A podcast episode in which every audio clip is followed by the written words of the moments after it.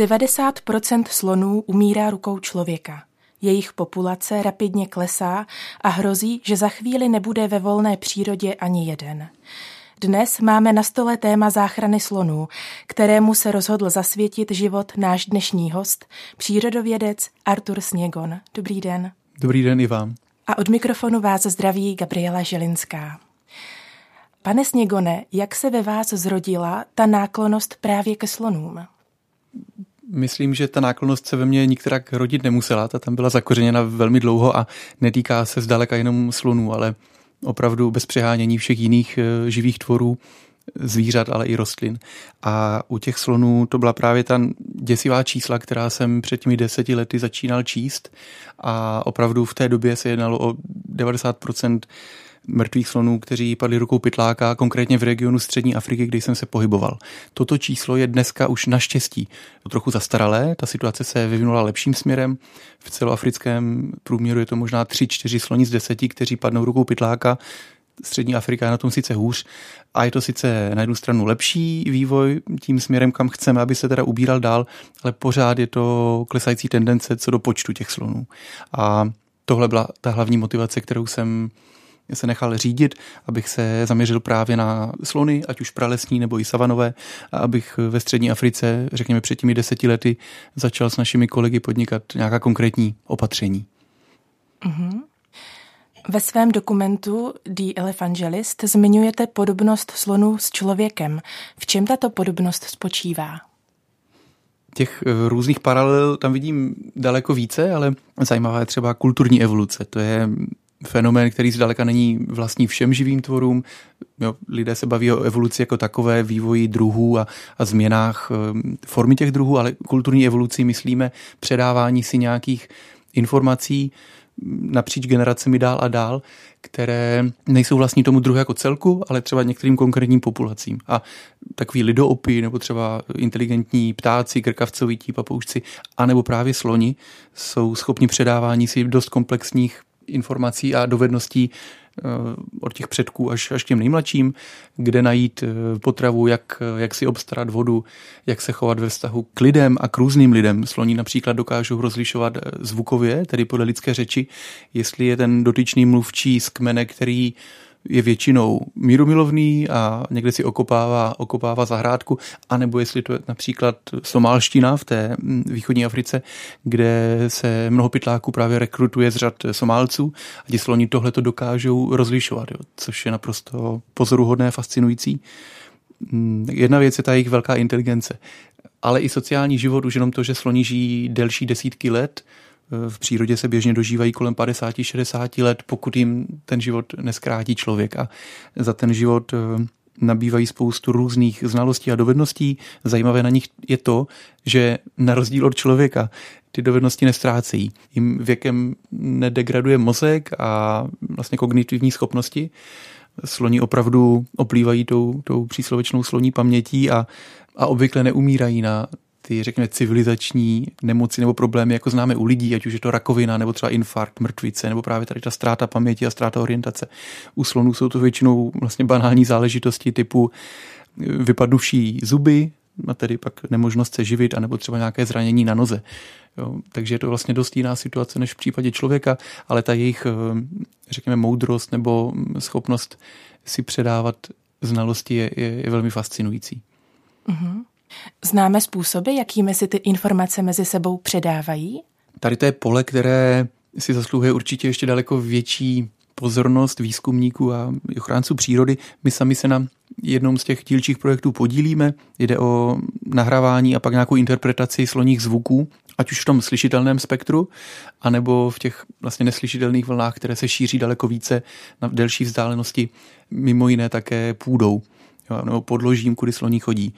A to je na první pohled, nebo na první poslech pro lidské ucho neslyšitelné, ale sloní si takto předávají různé informace, ať už třeba dostupnosti potravy nebo nějakých nebezpečích, která číhají tam nebo onde.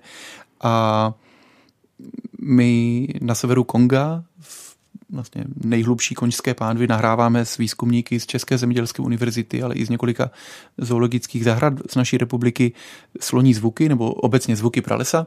A například tým výzkumníků z Cornell University v Americe se věnuje jejich eh, rozklíčování a zjišťování, co by to tak asi mohlo znamenat. Takže to je opravdu ještě velmi neprobádané pole.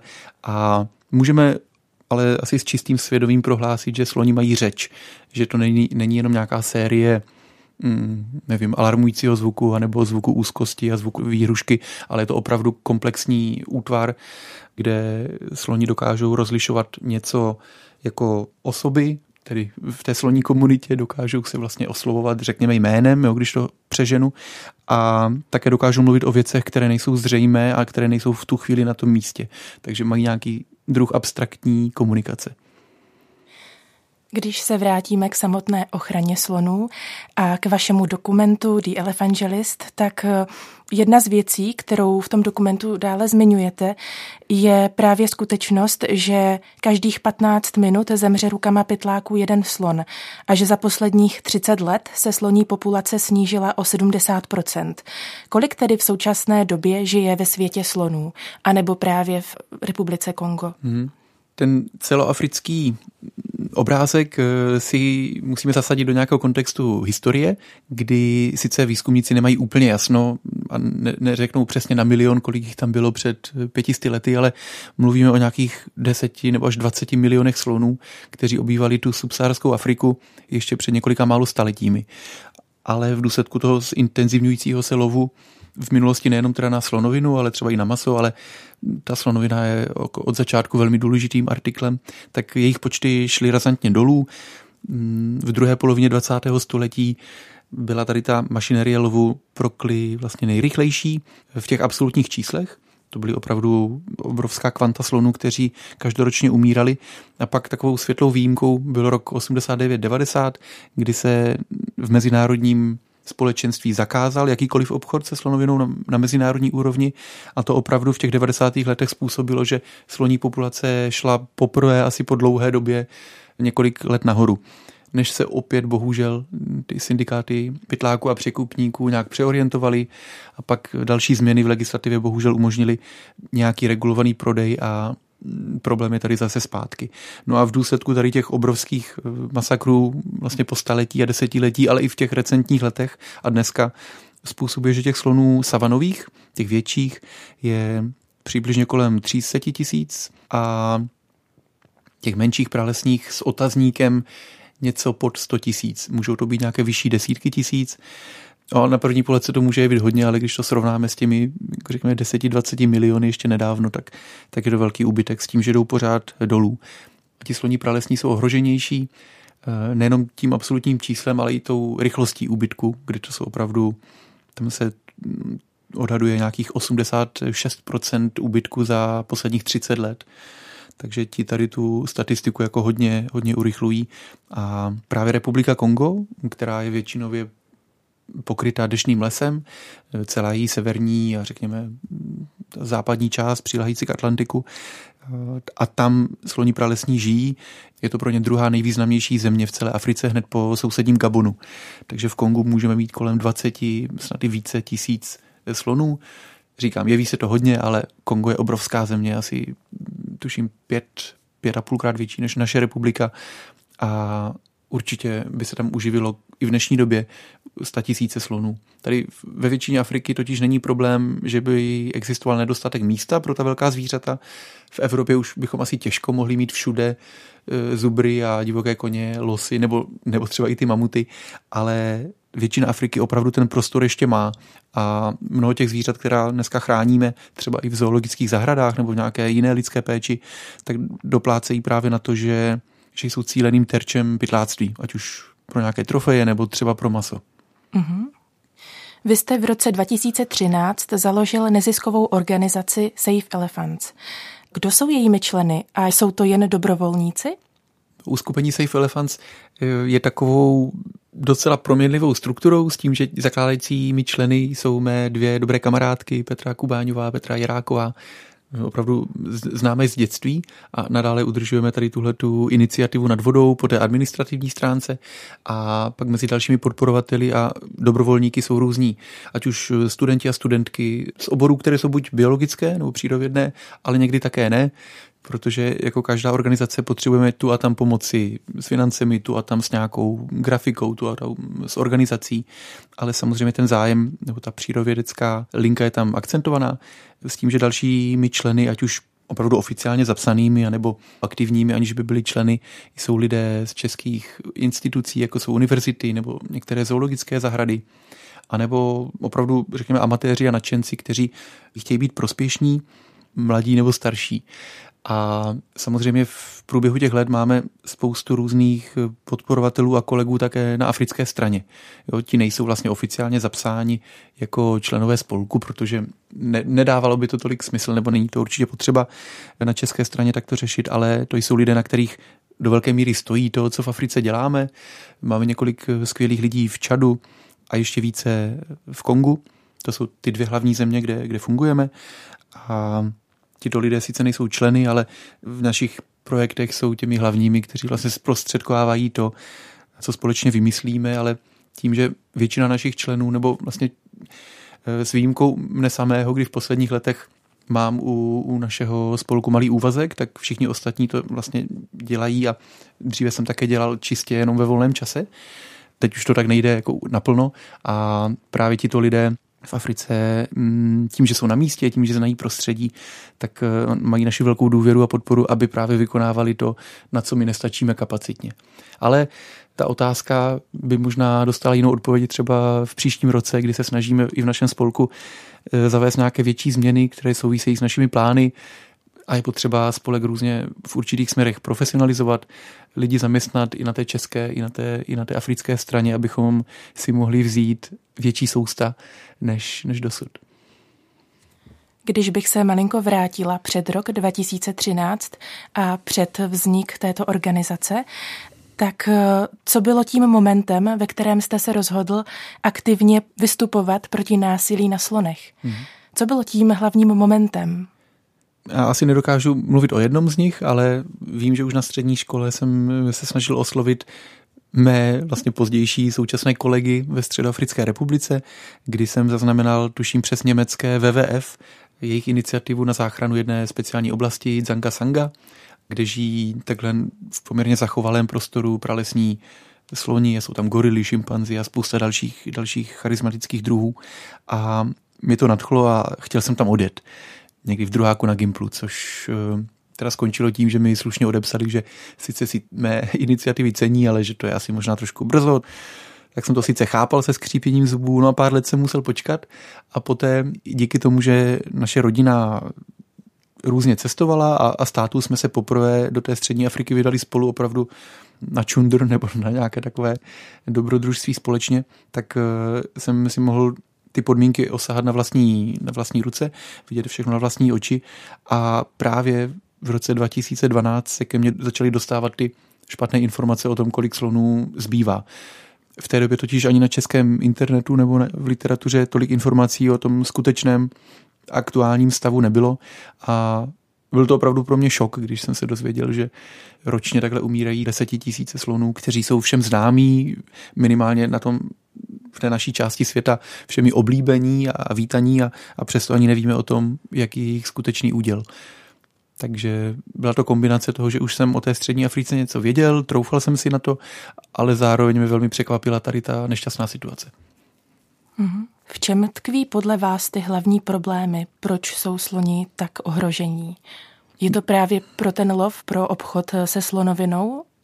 Ano, když se podíváme na ten problém v nějaké krátkodobé výseči, tak opravdu hlavní problém je, že poptávka, která dneska pramení ve východní Asii, Čína, Větnam, Japonsko, mm. takovým středobodem byl Hongkong, teď už se to může možná trochu měnit, tak slonovina je tím artiklem, se kterým se obchoduje a který je velkou finanční motivací pro překupníky a přesně pro ty pytláky v terénu kde chudý africký venkov má zkrátka vždy nabídnout eh, spoustu různých eh, potenciálních lovců, tedy pytláků, kteří se nebojí riskovat, mm, jak riskovat teda ublížení či dokonce smrt ze strany toho slona, tak i nějaký postih ze strany těch represivních složek toho státu a zkrátka tu spoušť mačkají, protože je to pro ně v té současné socioekonomické situaci tím nejlepším možným řešením. A ale to je opravdu jenom výseč, když se na to díváme hodně zblízka.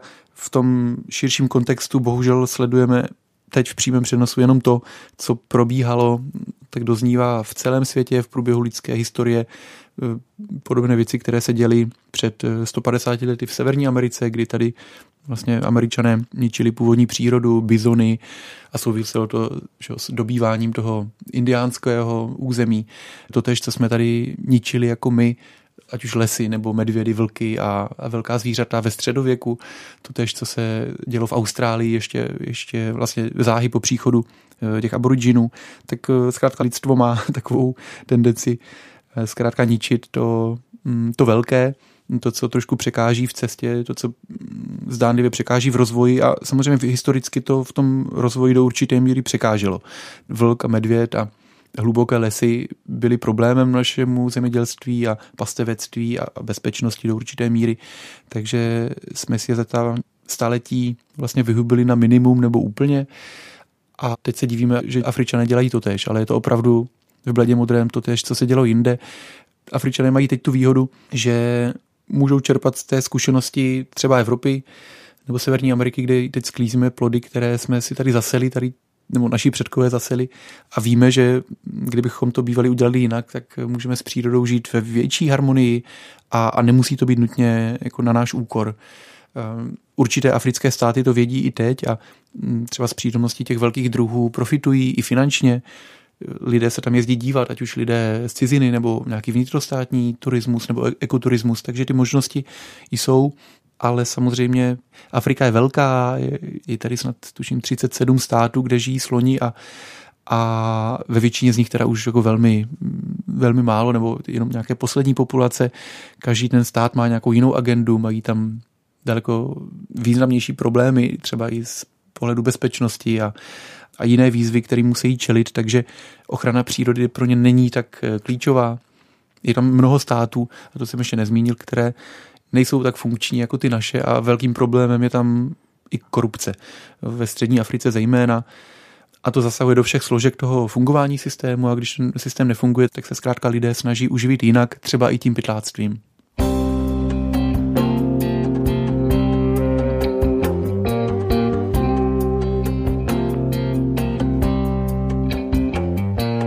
Tuhle jsem šel kolem plotu, koukalo z něj pět chobotů každém byl prst, ale žádná srst, žádná srst tam nebyla.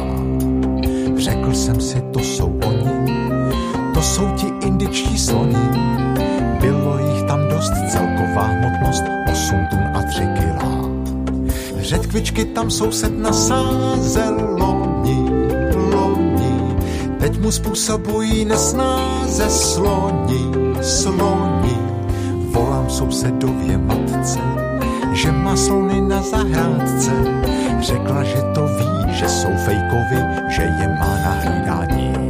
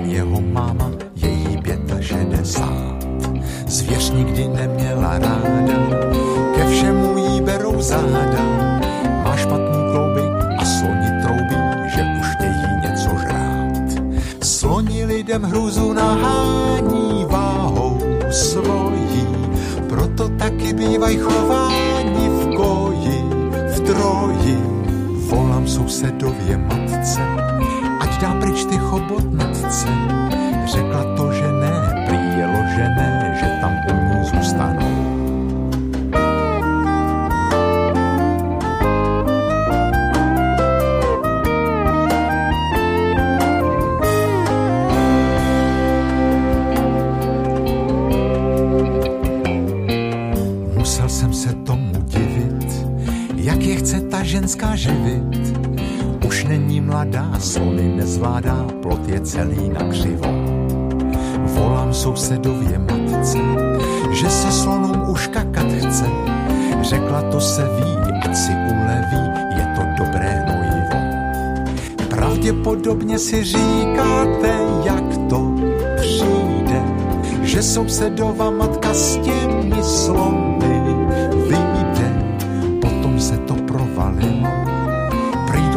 sedm kilo, navíc jako plus je ten sloní trus, no tak to se nedivím, to se teda nedivím, vůbec už se nedivím.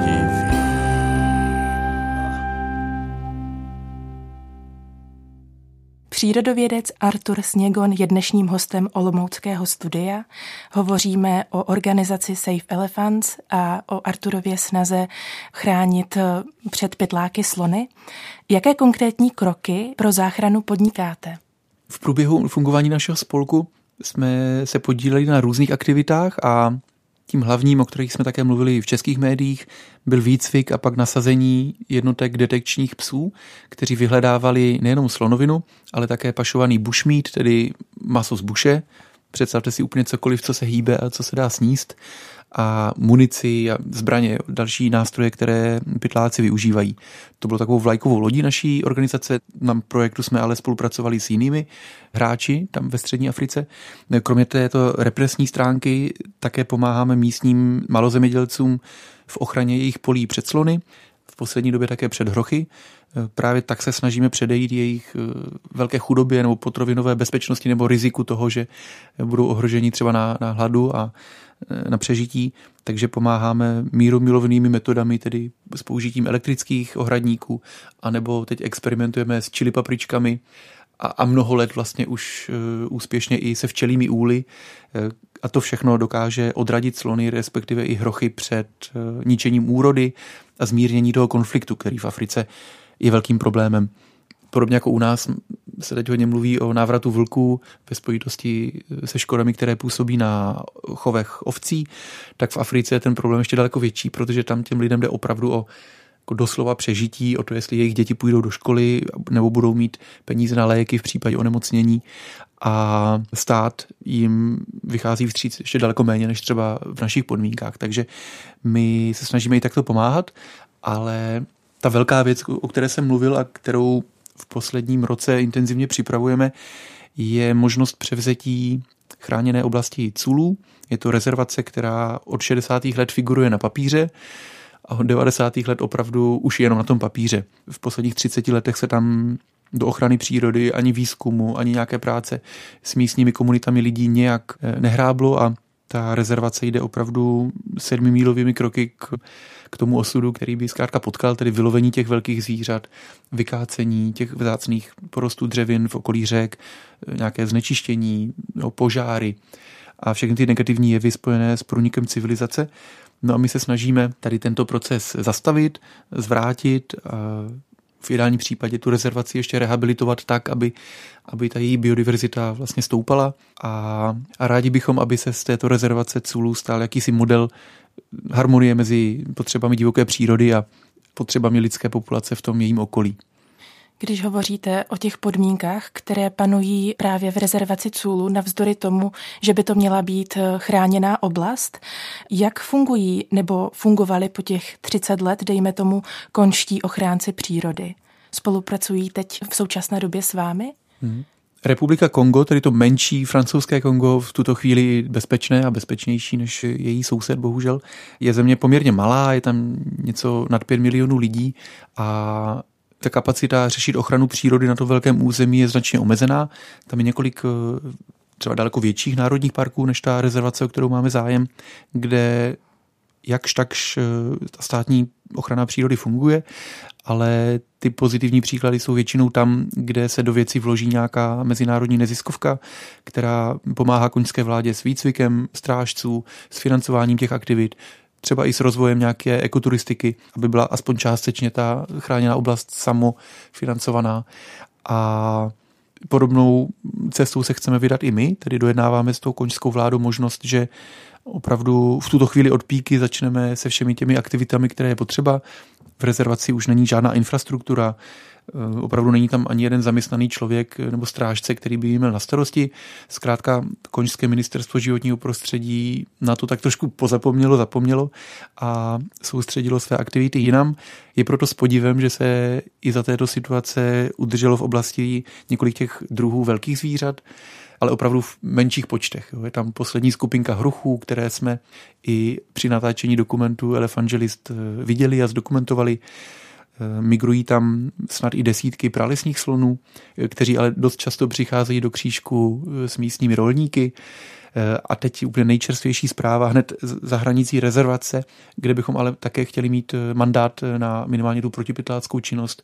Jsme zaznamenali jak šimpanze, tak i nížiné gorily a dokonce i mandrily, tedy toho nádherného barevného, řekněme, paviána. Takže všechny ty tři největší druhy středoafrických primátů tady máme na jednom poměrně malém území a v současné chvíli mobilizujeme jak eh, nějakou lidskou sílu, tak i naše finanční zdroje, abychom se mohli snad už od tohoto roku podílet na ochraně těchto zvířat, ale také vytvoření pracovních příležitostí pro ty místní lidi.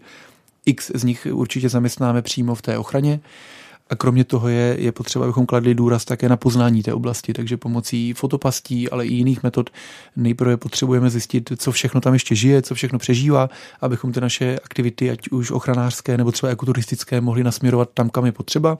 Rádi bychom rezervaci Culu také zpřístupnili výzkumníkům, českým či mezinárodním, kteří mohou bádat na, na svých tématech, eh, která tady jsou opravdu široká mm, a třeba nám pomohou do určité míry s nějakým financováním třeba toho zázemí nebo eh, zaměstnání těch místních terénních asistentů a, a podobně.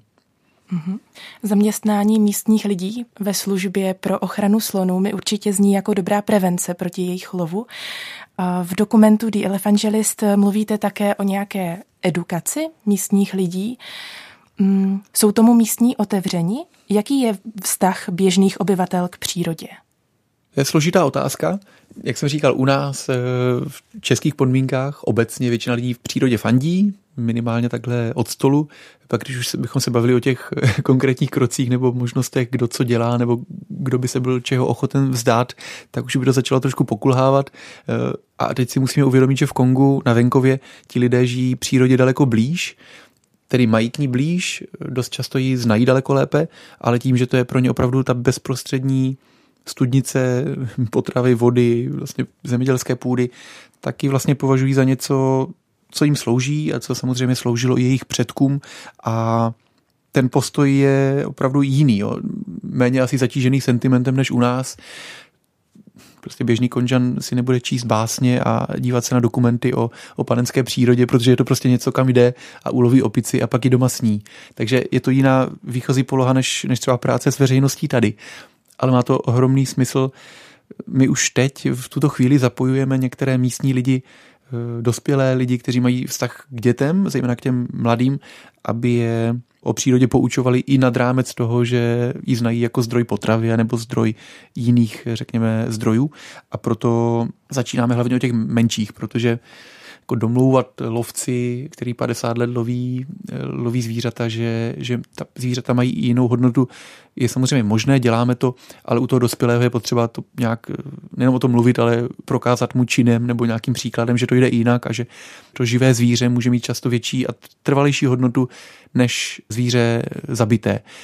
A v případě dětí můžeme o to více hrát na nějakou tu emoci, sympatii, aby si zkrátka uvědomili podobnost mezi jimi samotnými a třeba těmi šimpanzi, kteří jim tam opravdu žijí stovky metrů za vesnicí. A většina dětí je dosud vnímala jako mm, zpestření jídelníčku, ale věřím, že když jim ukážeme dokumenty o tom, jak jsou šimpanzi nebo jiné druhy citliví, inteligentní, hraví, jak cítí bolest, radost, smutek, tak eh, že to v těch dětech tu stopu zanechá, ale eh, vzdělání je zkrátka běh na dlouhou trať. Asi to zná každý učitel, že ani po těch devíti letech v české škole prostě nevíde člověk, který by byl nějak hotový a všechno věděl. A, ale je, je to určitě dobrý základ, takže tady s dětmi se snažíme pracovat. Eh, je to třeba opět příležitost pro nějaké české učitele se znalostí francouzštiny, předesílám, kteří by se chtěli angažovat na nějaké dlouhodobější bázi, třeba i v takovýchto vzdělávacích programech. Mm-hmm. Jak místní obyvatelé pohlížejí na vaši činnost?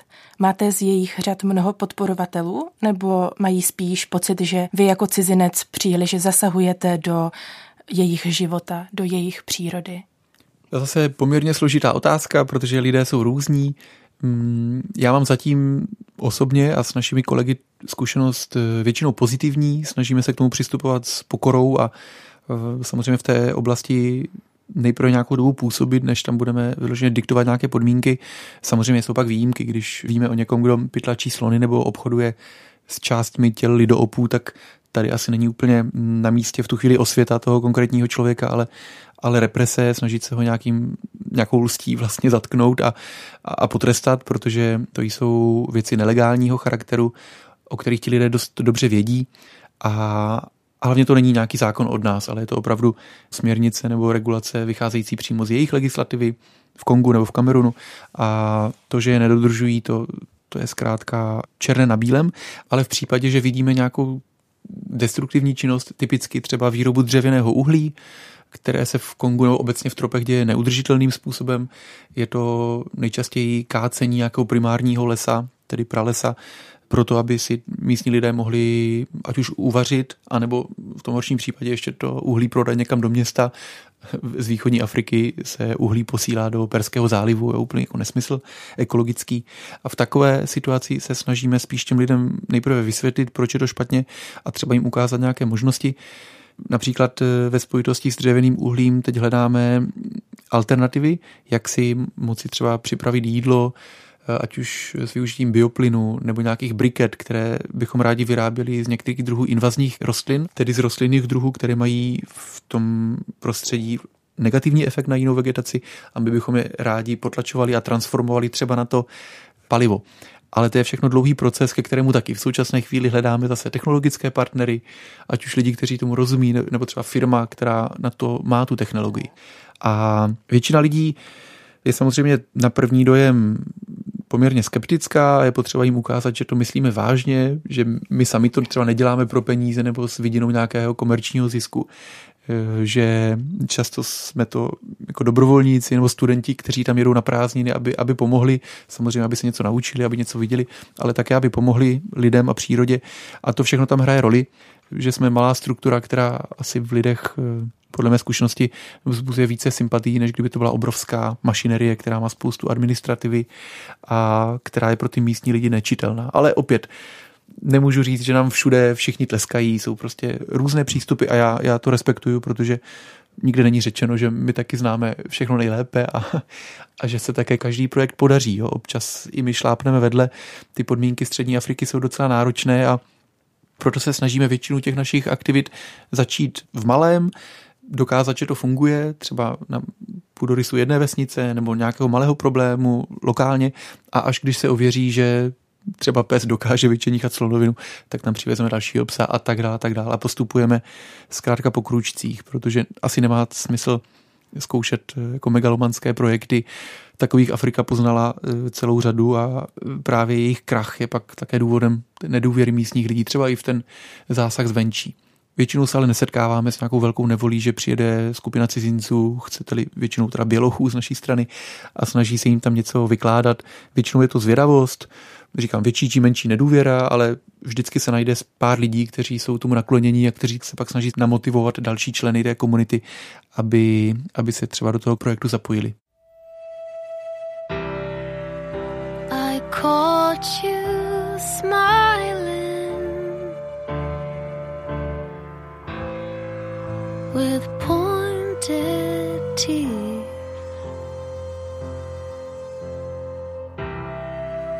What once was beautiful has turned bitter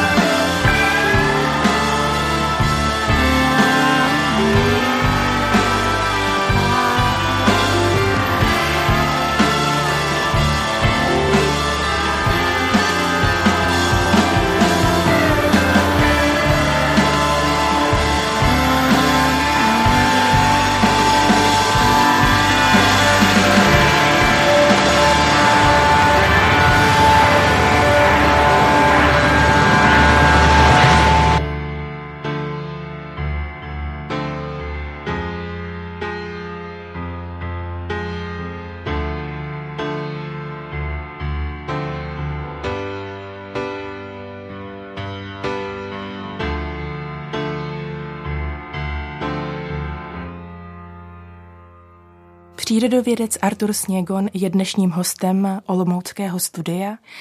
Povídali jsme si o záchraně slonů v republice Kongo a vy jste zmínil právě různost toho, jak vás místní přijímají. Ve většině případů jsou nakloněni vaší činnosti, ale dokážu si představit, že mnoho lidí může mít obavu o nějakou budoucnost, mnoho lidí tady to překupnictví a pytláctví živí. Vy také kromě jiného pytláky a překupníky vyhledáváte a zasazujete se o jejich zatčení a trestní stíhání. Jak se dá takový petlák nebo překupník vystopovat? Ano, tady ta represní stránka věci je možná tou nejviditelnější, nebo byla po mnoho let takovou nejviditelnější stopou, kterou ve střední Africi zanecháváme, i když to zdaleka není to hlavní, co, čemu jsem se věnoval ani já, ani, ani naše organizace jako taková, ale často vystupování, chcete-li toho pytláka, nebo v našem případě hlavně překupníka, není to nejproblematičtější e, tím, že ti lidé jsou obchodníci, tak každý obchodník potřebuje, aby měl odbytiště a aby o něm někdo věděl. Takže tito lidé si vlastně svým způsobem dělají reklamu, v dnešní době třeba mimo jiné i na sociálních sítích a občas bez skrupulózně v Kamerunu třeba nabízejí luskouní šupiny nebo třeba eh, goril lebek nebo papoušky žako přímo na Facebooku nebo na jiných sítích. A toho se chytáme a snažíme se dokázat, jestli ti lidé opravdu mluví pravdu, jestli ti lidé opravdu mají ty věci skutečné, anebo se snaží jenom nějakým způsobem podvádět a, a třeba získat peníze předem, aniž by cokoliv eh, takového dělali. A na africkém venkově se ale většinou k takovým informacím dostávám nějakou šuškandou, někde v hospodě nebo na policejní stanici, protože často i ty eh, represní složky jsou nějakým způsobem zapojené do toho ilegálního obchodu. Jsou to také jenom lidé a dost často mají třeba přístup k těm, ať už zbraním nebo munici nebo tomu krytí, takže ani policie tady bohužel není svatá a je to dost dobrým zdrojem informací a výchozím bodem, jak se těm lidem dostat na, na stopu a pak je samozřejmě potřeba zjistit, s kým teda spolupracovat na jejich zatčení, aby to nebyl někdo, kdo vlastně fandí spíše jim, než, než eh, vykonání toho zákona a naší iniciativy. A ten daleko větší problém je tedy následně ty překupníky načapat příčinu eh, tím, že ten proces dokazování je v Kongu poměrně eh, složitý, tak eh, nejideálnější je zkrátka ty lidi načapat příčinu, kdy mají opravdu doma nebo v rukou slonovinu nebo, nebo jiné produkty z toho wildlife tradeu, tedy z toho obchodu se zvířecími částmi, anebo i se živými zvířaty. A to může být někdy náročné, protože pytláci jsou samozřejmě také vychytralí, nebo překupníci, ti jsou ještě vychytralejší a eh, většinou na první obchod se většinou nechtějí rovnou ukázat se vším zbožím, anebo na první dobrou vám říct, kde bydlí a co opravdu mají pod postelí. Takže ten proces pátrání může trvat třeba i vyšší měsíce. A pak, když se podaří takového člověka zatknout, tak pořád bych řekl, že to je ta jednodušší část. Pak nastupují kolegové. Nejčastěji na takových akcích jsem v minulosti spolupracoval s lidmi z Eagle Network, Eh, což je síť aktivistů ve střední a západní Africe, kteří se tomuto věnují. A jejich úloha je teda nejenom ty lidi stopovat, zatýkat, ale pak se věnovat tomu soudnímu řízení, tak, aby tam nedocházelo k těm snahám o korupci nebo nějaké bratříčkování se eh, s prokurátorem, se soudcem, aby náhodou na falešnou lékařskou zprávu někdo nezmizel z vazby a podobně. Takže tady velký díl úspěchu nebo neúspěchu leží právě na tom právním oddělení té Eagle Network, která se snaží tady tomu všemu předejít, ale zároveň třeba i dbát na lidská práva, ať ten eh, zatčený překupník netrpí neúměrně, protože prostě africké vězení má jiné standardy než ty naše a mohlo by se stát, že člověk eh, nedostane léky, když trpí akutní malárií nebo nebo, mm, nebo opravdu bude dostávat málo jídla, pokud mu tam žádný příbuzný nic nenosí. A proto se ti kolegové snaží ohlídat i tuhle tu stránku věci, ať je to sice trest, ať je co nejtvrdší, ale ať eh, je v mezích eh, nějaké férovosti a spravedlnosti. Mm-hmm. Jak vlastně zní ten samotný zákon chránící slony a jaké sankce mohou pytlákům a překupníkům hrozit? Mm-hmm. Opět budu mluvit zejména o Kongu, kde jsem toho času strávil nejvíce a kde se většina těch zatčení také udála.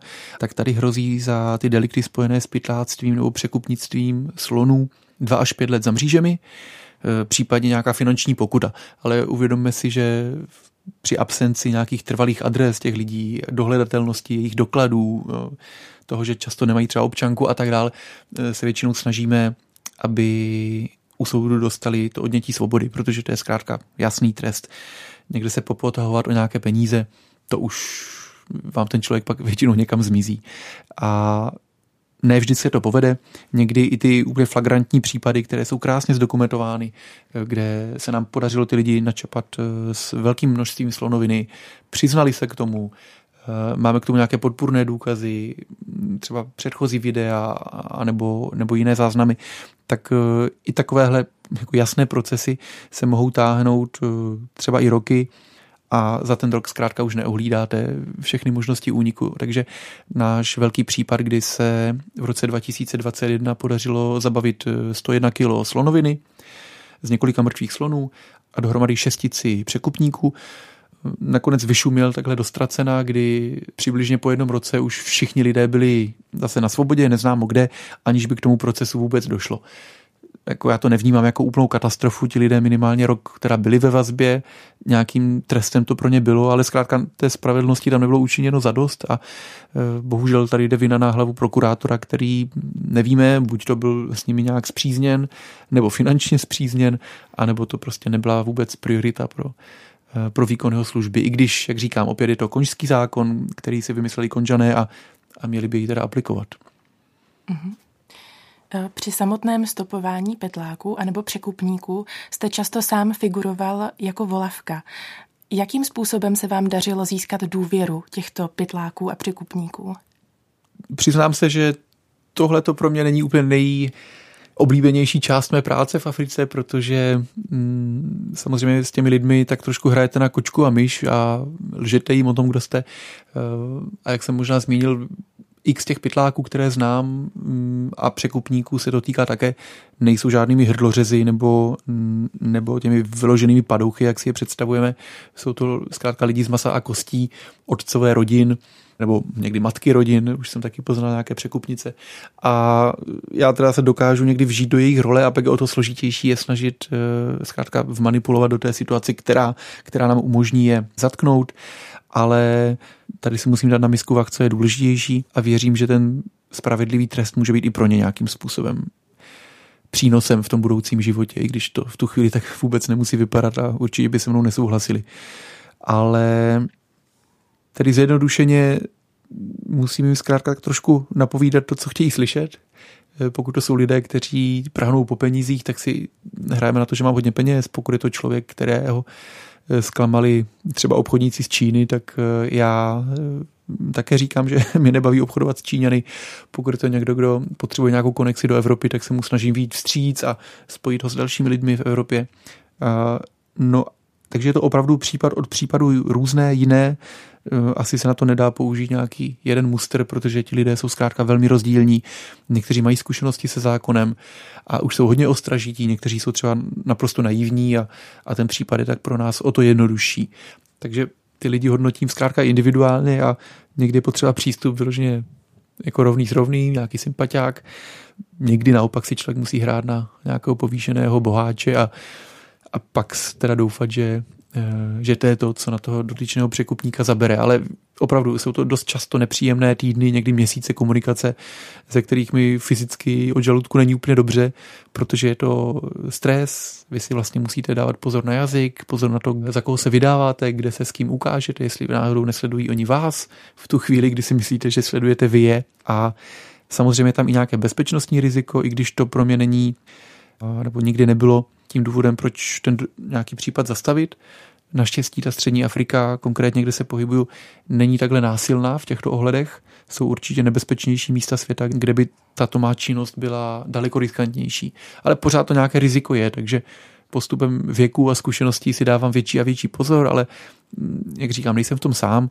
Ta naše struktura v případě, že jednáme s nějakým překupníkem je je organizovaná a lidé vědí, kde se kde nacházím a máme nějaké mechanismy, jak třeba zabránit nějakému vyloženému eskalování rizika. Uh-huh. Máte i nějakou pozitivní zkušenost s pytláky nebo překupníky ve smyslu toho, že by například nějaký ten trest povzbudil nebo právě ta edukace povzbudila k tomu, aby v této činnosti přestali? Mm-hmm. Podobných příkladů znám několik, o jednom z nich teď nemůžu mluvit, i když eh, v rozhlase by to asi šlo, protože člověk nevidí obličeje a nemusím říkat jména, ale je to jeden kluk, eh, Končan, který mm, vlastně určitě dlouhé roky pytlákem byl, eh, asi ne pytlákem slonů, i když takhle konkrétně jsme se o tom vlastně nebavili, ale byl to zkrátka člověk z venkova a tam opravdu kdo, kdo má nohy a ruce, tak je vlastně pytlákem ale on se stal nakonec eh, strážcem Národního parku, tam jsme se seznámili vlastně už před 11 lety, no a v současné chvíli je to do určité míry můj hlavní styčný bod v určité oblasti Konga. Je to člověk, který zná tu mentalitu pytláků a překupníků, zároveň se nebojí terénu, stále je mladý a silný a může být, eh, může být velmi prospěšný i takhle někde venku. A zároveň se známe tak dlouho, že máme k sobě obou stranou velkou důvěru. Já bych mu tady pojmenoval, ale říkám, nemůžu být i jmenovitý. Nebo můžu vzpomenout na jiného, Louis Desiré Dontego, kamerunský asi 55 který začínal jako velký pytlák slonů. Ten mi nikdy neřekl, kolik zabil slonů konkrétně, ale odhaduju, že to budou nějaké desítky, ne víc. A opravdu celý svůj mladý život v důsledku toho, že neměl peníze na vzdělání své vlastní a postupně i vzdělání třeba svých dětí, Eh, se dal na to, co v tu chvíli fungovalo a to bylo překupnictví se slonovinou. No ale jeho nezměnil naštěstí, nebo nemusel dosáhnout toho trestu, ale stačilo setkání s nějakými americkými ochranáři, kteří v té jeho venkovské oblasti prováděli osvětu, potřebovali tady toho mladého, chytrého kluka jako, jako překladatele. No a v průběhu těch několika dnů nebo týdnů, které strávil s ochranáři, o těch věcech začal přemýšlet jinak a ve chvíli, kdy mu nabídli možnost eh, podílet se na ochraně, tak eh, opravdu změnil strany a stal se jako důležitým ochranářem v celém Jižním Kamerunu se zkušenostmi, které předává dalším mladším a je to člověk, který je zaměstnaný u mnoha různých zajímavých projektů, takže takovéhle příklady existují a rád bych, abych bylo víc a víc. V případě tady Desirého je takovou zajímavostí, že on teda nakonec potrestán byl a řeknu to tak, že tím nejpovolanějším. Jeho pak při jedné ochranářské činnosti napadl pralesní slon a takhle mu propíchnul hřbet nebo propíchnul mu záda až k plíci klem. Eh, Desire na to téměř doplatil a tuším, že dva nebo tři dny její kolegové transportovali do nejbližší nemocnice v Leže bylo to určitě neskutečné utrpení, od té doby už nenosí do terénu batoh, protože je prostě fyzicky nějakým způsobem omezen, i když to na první pohled není vidět. A, takže on potrestán takhle po zásluze určitě byl. A, mm, věřím, že na lov už ho dlouhé, dlouhé roky úplně přešla chuť. Pane Sněgone, vy dělíte svůj čas mezi Afrikou a Českou republikou a také v Česku se zasazujete o ochranu přírody. Jaké druhy jsou nejvíce ohrožené právě u nás a co pro jejich ochranu můžeme dělat? Mm-hmm. Tak ta problematika ochrany přírody u nás eh, v tom širším regionu střední Evropy je docela jiná než, eh, než ve střední Africe. Mm, tady vlastně do velké míry sledujeme nějaký návrat těch velkých druhů, ty, které, nebo ty skupiny, které teď z Afriky a, nebo obecně z tropu houfně mizí, ať už mm, jako maso na bušmít eh, trhu, anebo právě pro své kly, nebo rohy, nebo, nebo paroží, tak eh, u nás teď se můžeme podívat na vlky, na vidry, na bobry, do určité míry třeba na orly, na, eh, anebo velké kopytníky, kterým ale pomáháme nějak aktivněji, tak se ta zvířata začínají vracet a je to dáno tím, že opravdu už dosáhli nějakého úplného minima, kde většina z nich byla naprosto téměř vyhubena a teď s větším či menším lidským přičiněním se naštěstí začínají do krajiny vracet a vzbuzuje to vášně vždycky u určité skupiny obyvatel. A takže tato větší zvířata eh, se samozřejmě teď vzmáhají z toho úplného prahu, z toho dna a jejich počty stoupají. Zatímco pořád eh, se nám nedaří chránit a ztrácíme takové ty druhy menší. A teď se bavíme o rostlinách nebo o bezobratlých nebo třeba ptácích a taky ne všude. Třeba ve městech to tak vypadá, že mnoho druhů ptáků přibývá. Je to určitě dáno i tím, jak se třeba krajina otepluje a dostávají se sem ti, ty elementy z jihu Evropy. Takže zdánlivě pro člověka, který ano, dneska žije většinou ve městě, to vypadá, že všechno je hezky zelené a všude ptáci jsou, ale určitě většina posluchačů ví o, o drastickém úbytku hmyzu, i co do počtu druhů, tak i do počtu té celkové nebo objemu biomasy, tedy toho množství těch daných druhů. A hmyz jako jedním z těch základních pilířů dalšího potravního řetězce, má samozřejmě vliv na, na všechno ostatní. Tedy když to zhrnu, tak v české krajině se opravdu snažíme o záchranu těch často malých, často špatně viditelných a veřejnosti třeba i neznámých druhů. Většina z nich eh, opravdu není nic, co bychom, co bychom znali. Jedná se o různé druhy motýlů, což jsou dobré indikační druhy stavu toho prostředí, protože jsou vázány třeba na konkrétní rostlinné druhy. A v případě, že se nám nepodaří zachránit nějaké poslední populace jejich živné rostliny, tak eh, ten motýl zkrátka vymizí a je to druh, který má špatnou disperzní schopnost, takže opravdu nepřiletí od někud z druhého konce Evropy nebo z Ázie. Mm, takže česká ochrana přírody se upírá na záchranu nějakých ploch, Často se jedná o nějaká maloplošná chráněné území, rezervace nebo památky. Někdy jsou to třeba i soukromé pozemky, někdy stačí pár arů až hektarů eh, nějaké zajímavé vegetace, kde se udržuje poslední skupina tady těch třeba orchidejí a, nebo hořců a na ně vázaných eh, jiných eh, třeba hmyzích druhů. A já jsem měl to štěstí, že po té, co jsem po mnoha letech permanentně v Africe se začínal vracet zase zpátky do republiky, tak jsem se měl ke komu přidat a moji kolegové v několika organizacích, třeba ochrana Fauniture nebo spolek Třesina, eh, Arion nebo Češiňanka, eh, odborníci, kteří se věnují vždycky v nějakém konkrétním regionu té problematice druhů a vlastně ochrany jejich eh, habitatu, mě vzali mezi sebe a v současné chvíli teda ten čas dělím mezi tu terénní ochranu přírody v České republice a tu terénní, ale i administrativní práci v Africe. A jak mohou lidé pomoci slonům třeba i odsud z České republiky? Já už jsem tady asi několikrát zmínil nějaké možnosti eh, angažovat se přímo v Africe. Tohle to samozřejmě není plošná výzva, protože nemůžeme všichni do Afriky a, a pomáhat. Je to specifické prostředí, má to specifické nároky, ať už tu jazykovou vybavenost, nějakou přípravu, eh, to, co člověk dokáže jako předat, ať už místním lidem nebo třeba tomu našemu týmu. Eh, kolik má taky času, protože většinou čím déle, tím lépe. Tady se úplně nevyplatí jet přes půl světa na týden, na dva, ale ty možnosti tady jsou. Na našem webu Safe Elephants jsou, jsou možnosti, jak se zapojit a existuje také kontaktní formulář, kam nám lidé mohou napsat a my pak posoudíme individuálně, jaké jsou naše aktuální potřeby a co třeba ti lidé očekávají a to, také co umějí. Eh, zároveň v tuto chvíli je pro nás kritické eh, obstarat dostatek financí a třeba i materiálních zdrojů na rezervaci cůlu, o kterou se ucházíme, takže ať už přes náš transparentní účet na webu nebo přes stránky elefangelist.cz, kde máme sbírku na, na portále Donio, nám lidé mohou přispět a jakékoliv šíření povědomí o tom, co děláme, eh, jak se snažíme působit na osvětu nejenom v Africe, ale třeba i v Ázii přes naši kampaň Zlonovina. Mm, to všechno nám, nám nesmírně pomůže, protože podle naší zkušenosti co největší šíření informací k různým lidem nám vždycky přineslo nějaké nové známosti, nové možnosti partnerství a třeba i spolupráce, ať už tady ze zázemí, nebo třeba ve střední Africe. Přírodovědec a zakladatel organizace Safe Elephants Artur Sněgon byl dnešním hostem na Proglasu. Děkuji za rozhovor a mějte se moc hezky. Přeji hodně štěstí v další službě v přírodě. Děkuji, nevěšme hlavy a hodně štěstí i vám. Od mikrofonu přeje vše dobré Gabriela Želinská.